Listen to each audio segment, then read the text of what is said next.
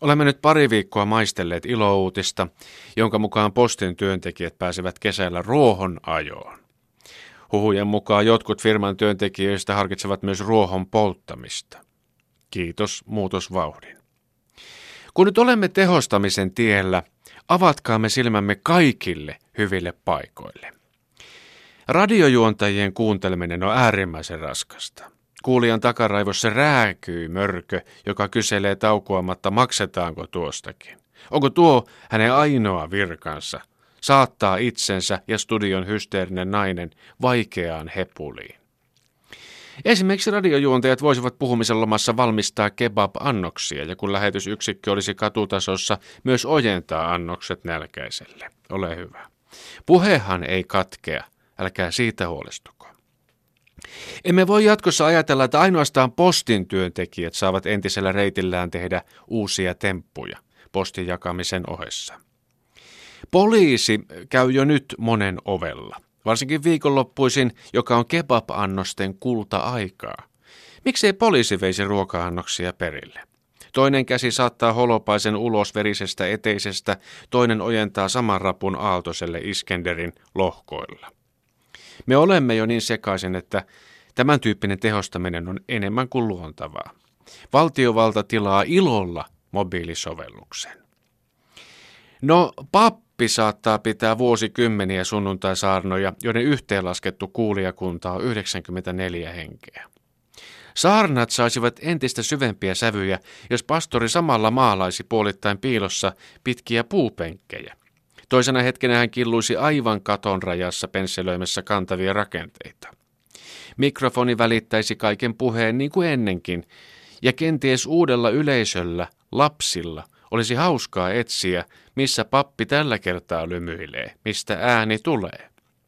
Kirkko komistuisi, ajatus kirkastuisi. Pysäköinnin valvojat ovat rakastettu kansanosa. Heidän leppoisaan käyskentelyynsä voisi liittää niska hartia hieronnan. Pirkko kantaisi lypsyjakkaraa mukanaan, Markku hymyilisi elämää leveämmin, naksautellessaan nakkejaan työvalmeuteen.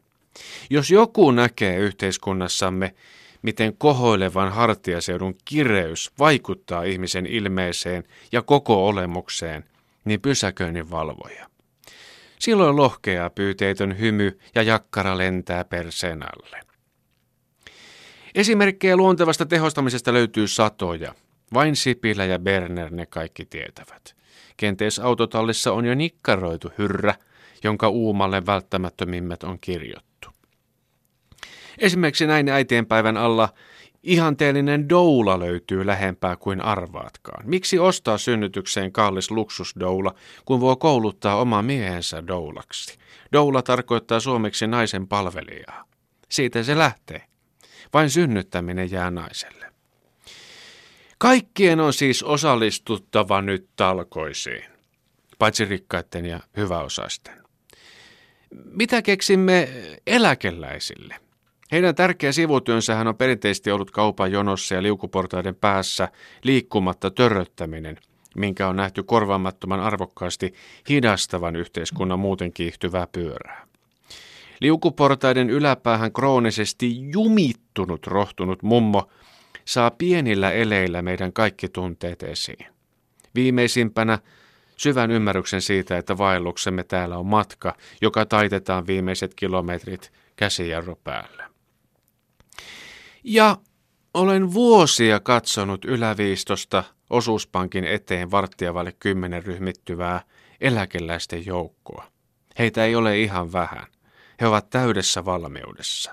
Ja kun ovi vihdoin narahtaa, he alkavat teputtaa lähes paikallaan, kauniisti muodostelmassa kuin Ruotsin laivan aulassa. Sellaisenkin luonnollisen joukkovoiman voisi hyödyntää, vaikka maansiirtoalalla. Näkisin heidät auringon noustessa maisemointityössä.